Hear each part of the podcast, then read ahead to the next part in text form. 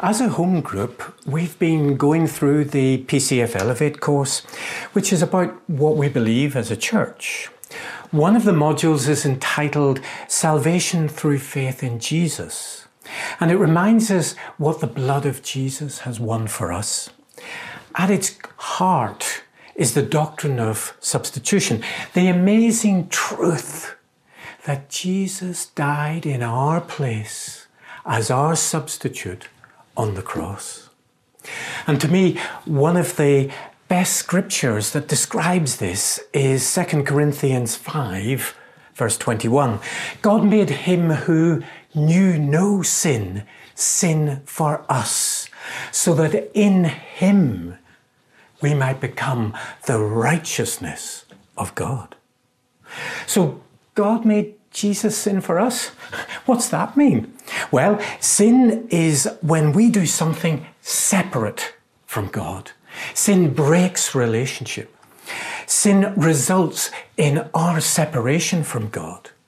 So God made Jesus sin for us means that hanging on that cross, the perfect, holy, sinless God chose to take upon himself all the consequences of our separation from God. Hanging on that cross, God the Father chose to treat God the Son, who had never done anything separate from God and who had never experienced separation from God, all that our separation from God means. Hanging on that cross, God the Father chose to treat God the Son as paying every penalty that our separation from God deserves. And hanging on that cross, God the Father chose to treat God the Son as if he was had lived our life, the life of every sinner who would ever believe in him. And why?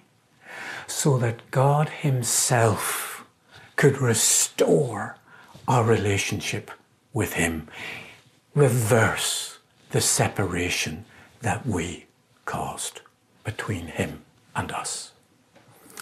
That's the doctrine of substitution. God looks at Jesus on the cross and He sees us and he looks at us and he sees Jesus. Jesus gets what we deserve, and we get everything that Jesus deserves. That's the great exchange.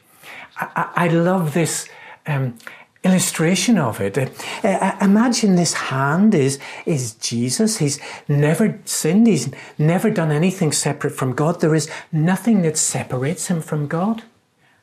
And then imagine this hand is us, and we have this burden of sin on us, this burden of sin that separates us from God, this burden of sin that means we can't get out from under this, and we can't get to God ourselves. But on the cross, God transfers our sin, our separation on to Jesus. And do you see where that leaves us? That leaves us as no separation from God, no barriers between us and God, restoration of our relationship to God. And it's all because of Jesus. It's got nothing to do with what we do. We, the instant we believe in Jesus and ask Him into our lives, God sees us in right standing before Him, in right relationship with Him. And that means so many things. It means that God is never angry with us again ever again. All the God's just anger for all those times that we do things separate from God has been fully satisfied by the punishment of Jesus in our place on the cross. And that means that even when we mess up now, God is never ever angry with us. And it means that the ransom to free us from our slavery to sin has been paid in full. And not only that, but God has chosen to adopt us into his family. That means we're his sons and daughters with all the full benefits that that entails. I mean, how amazing is that? And it means that our relationship with God has been fully restored. There is nothing separating us from God. We are at full peace between God and us. And that means that we've got unlimited 24 7 access into the very presence of God in heaven. As Hebrews 4:16 puts it, we can now approach the throne of grace with fullest confidence that we may receive mercy for all our failures and grace to help in our times of need. And it means that Jesus has not only cleansed us from all our sins, but He's taken our sins away forever. It is finished. The very moment that we asked Jesus into our life, God forgave everything, past, present, and future, that we do separate from God. And He will never cast them up to us again. It's just as if we had never sinned. That's how God looks at us because of the great exchange of Jesus dying as our substitute. There's a wonderful picture of this in the Old Testament Day of Atonement. Um, on the Day of Atonement, the high priest chose two goats, and one goat was sacrificed as a substitutory sin offering for the sins of all the people. It's a picture to us that Jesus cleanses, forgives us of every single sin, past tense, future tense, and present tense, that we will ever do. But not only that, you see, then the high priest took his hands and he laid them on the second goat, the scapegoat and he confessed all the sins of the people onto that second goat, the scapegoat, and it was taken away into the desert, into the wilderness, never to be seen again. And that shows us that not only does Jesus cleanse us from all our sins and all our unrighteousness, but he takes our sins away and he never considers them again. And to make the point, God then gives us several scriptures just to make sure that we get this. Isaiah 43 25. I, even I, am the one who wipes out your transgressions for my own sake. And I will never remember your sins again. Isaiah 38 17. For you have cast all my sins behind my back. Micah 7:19 Once again you will have compassion on us you will trample our sins under your feet and throw them into the depths of the ocean. And Psalm 103, verse 12 As far as the east is from the west, so you have removed our transgressions from us. I'll leave it to Paul to sum up what the great exchange means for us. With God on our side like this, how can we lose? If God didn't hesitate to put everything on the line for us, embracing our condition and exposing Himself to the worst by sending His own Son, is there anything else He wouldn't do gladly and freely for us? And who would dare tangle with God by messing with one of God's chosen? Who would dare even to point a finger? The one who died for us, who was raised to life for us, is in the presence of God at this very moment, He is in God's presence, sticking up for us.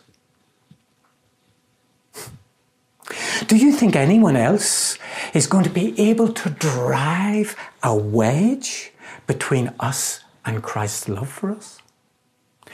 There is no way. Not trouble, not hard times, not hatred, not hunger, not homelessness, not bullying threats, not backstabbing, not even the worst sins listed in all Scripture. Nothing, living or dead, angelic or demonic, today or tomorrow, high or low, thinkable or unthinkable, absolutely nothing can get between us and God's love because of the way that Jesus, our Master, has embraced us. You see, the great exchange is about God completely embracing us. The question is do we completely embrace Him in return?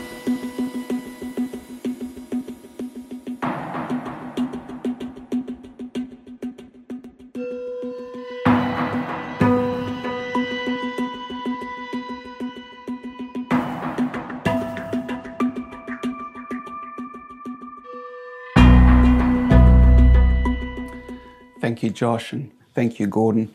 It falls to me to close the service today. And so today you've had all the boys. But uh, in closing, I'd just like to tell you a quick story. There was a little boy, and this little boy loved boats, and he made himself from scratch a beautiful boat, a sailboat.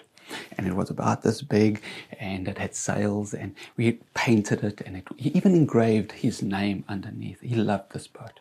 It was a pride and joy. Anyhow, the day came for him to test it. So he went to the little river nearby where he lives. And he sat next to the river and he put it in the water and it sat beautifully, just floated beautifully. And he gave it the most gentle of little nudges and it sailed off into the stream. But along came some wind and filled those sails and the little boat rocketed off. And initially, the little boy was so excited, his boat was working. But Sonny realized the boat was getting away from him. He's not going to get it back. And he waded into the water as deep as he possibly could go to try and get his boat. But the boat kept on sailing. And finally, he had to turn back to the shoreline because it was getting too deep for him. And he lost his boat.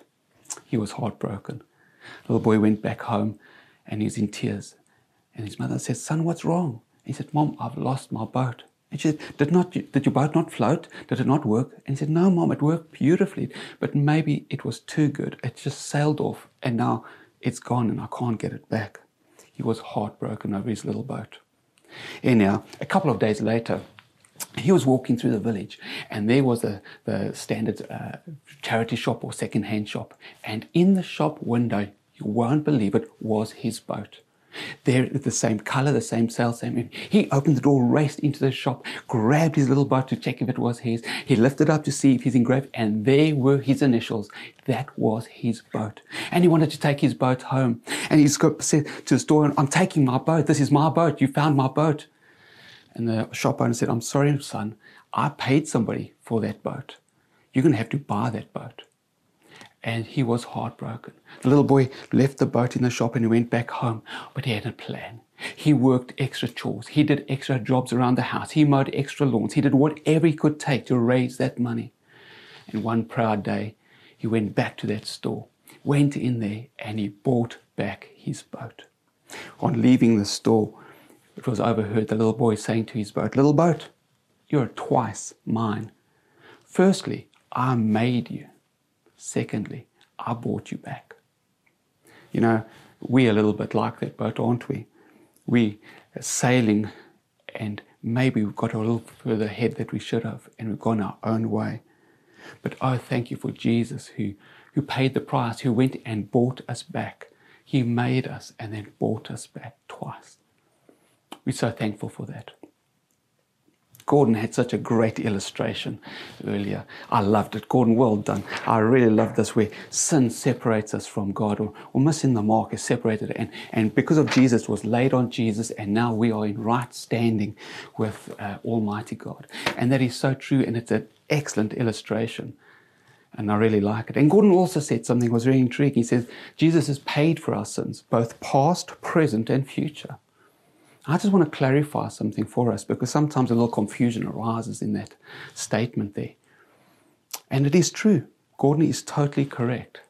And I want to read us a verse just to explain how this works in 1 John chapter 1. And I'd like to read it from verse 5. This is the message which we have heard from God, and we declare it to you. God is light, and in him there is no darkness at all. I've got a flashlight with me, and you can see it shining there, and you may see it on my hand. God is light. There's no shadows in it. And originally, there was sin blocking the light. So we were in the shadows. But thank goodness when Jesus took our sin, we are now in right standing and we're in the light. The verses go on. Read this.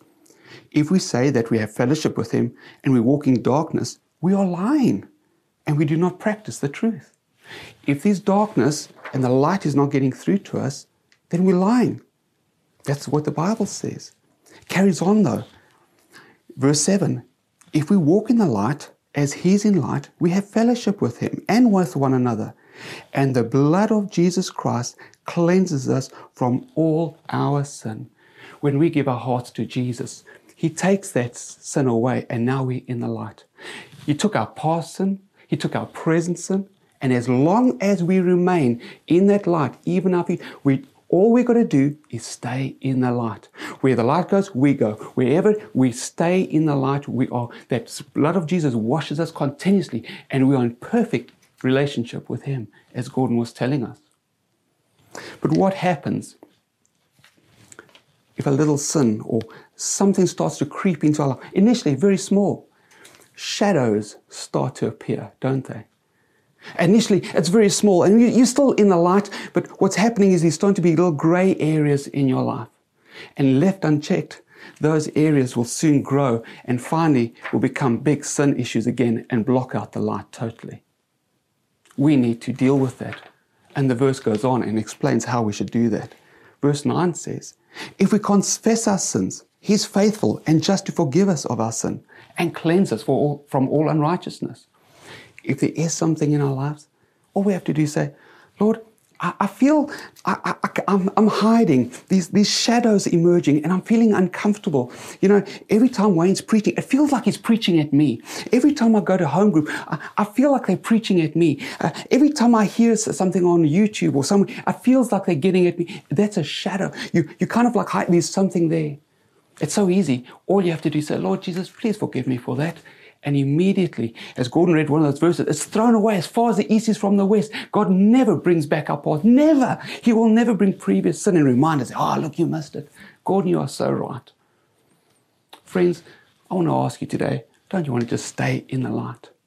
If you're missing church and, and you, you haven't been coming to church, you're missing Connect Group and you're not joining in on the Zooms anymore, and you know, maybe it's been a couple of weeks since you even watched online church. Maybe there's a shadow there that you just need to make right with Jesus and say, Lord Jesus, thank you that your blood just forgives me right now and washes me clean. And now I'm back in good relationship with Him. It is that easy. Don't allow those little gray areas to grow and block out the light. Maybe some of us have been saved for many years and we've been walking in the light for ages. But all of a sudden, the Holy Spirit has been prodding us and the conviction of the Holy Spirit has been showing us little gray areas in our lives. Maybe you used to tithe on a monthly basis and you know it's right to tithe. You know the Word of God talks about giving and, and being a blessing. And all of a sudden you've shied away from that and you're feeling a bit uneasy about that. Well, deal with it. You don't, you might say, Wayne, but I've spent the money. I, I, I, for the last couple of months, I haven't tithed and I've actually spent it and I, I went on another cruise or I did something with it. Forget the cruise comment. Cut that out. Cut that out. That didn't happen. You, you, you used the money wisely, but it's gone and, and you can't fix it up. I've got good news for you. You don't have to. Start again. Just make that decision. Say, Lord, please take away the little missed mark that the thing that I've been doing wrong that you're challenging me on. I get rid of that right now. Thank you that I start from today. And you can start afresh from today. Maybe you haven't been reading your Bible and praying like you used to. Maybe you were serving and really involved with church in ministry and, and you shied away and you're feeling a little bit backed off. And there's a purpose, as we've been talking about for the last couple of weeks, and you've been kind of like shying away from that. Well, make today the decision. I get back involved. Lord Jesus, thank you that you forgive us. Thank you that I can give that to you. I'm back walking in the light, and now there's no condemnation, there's no conviction anymore because I'm in the light and I stay in the light. I would like to pray for us as we go. I'm asking you right now to close your, hand, your eyes and just open up your heart and your hands just as a symbol of receiving forgiveness and light from Him. I'm aware that as Josh was speaking, he was talking about the breaking of bread and the exchange, and Gordon mentioned the exchange. We, we give Jesus the sin, and He gives us His life and His light. We also give Him our pain and our suffering and our sickness. And He gives us His wholeness and His wellness. I want to pray that blessing on you right now. Lord Jesus, I want to thank you that you gave the perfect price. You paid that perfect price for us, that our sin can be washed away and we are clean and in right relationship with the Heavenly Father. And we have an advocate. You, you are our advocate, Lord Jesus. And you say there's no condemnation on us because we're walking in the light. Lord Jesus, some of us have been feeling a bit challenged in certain areas in our lives. And whatever that area is right now, we just make it right with you and we're saying, Would you forgive us? Would your blood just cleanse us from all that unrighteousness? And we want to say thank you that once again now, as from this very moment, we're walking again in the light.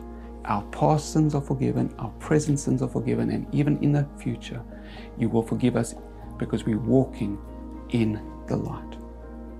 Lord Jesus, I want to pray for everyone here who's got pain in their life emotional pain, mental pain, physical pain. Lord Jesus, we do that exchange right now. We receive from you your healing power as we give you the issues in our life. We cast our cares, we cast our burdens on you because you care for us. So we receive right now that healing power in our lives. And I speak healing over your bodies. I speak healing over your minds. And I speak healing over your soul. The Lord is my shepherd. I shall not want. He restores my soul. Would you restore people's souls right now, Lord Jesus? Would you heal their bodies? Whatever is wrong, Lord Jesus, would you make it right now? We thank you, Lord Jesus, that we can walk in the light. This week we choose to walk in the light. So we put behind us the past and we're not focused on what's behind. We're not looking in the rearview mirror. We're looking straight up ahead in the light and we're following after you. And we want to say thank you for your protection. Thank you, Lord Jesus, for your love. Thank you for your light. Thank you for the great exchange. We love you, Lord Jesus. And if you agree with that prayer, shout out on the top of your voice. Amen. God bless you.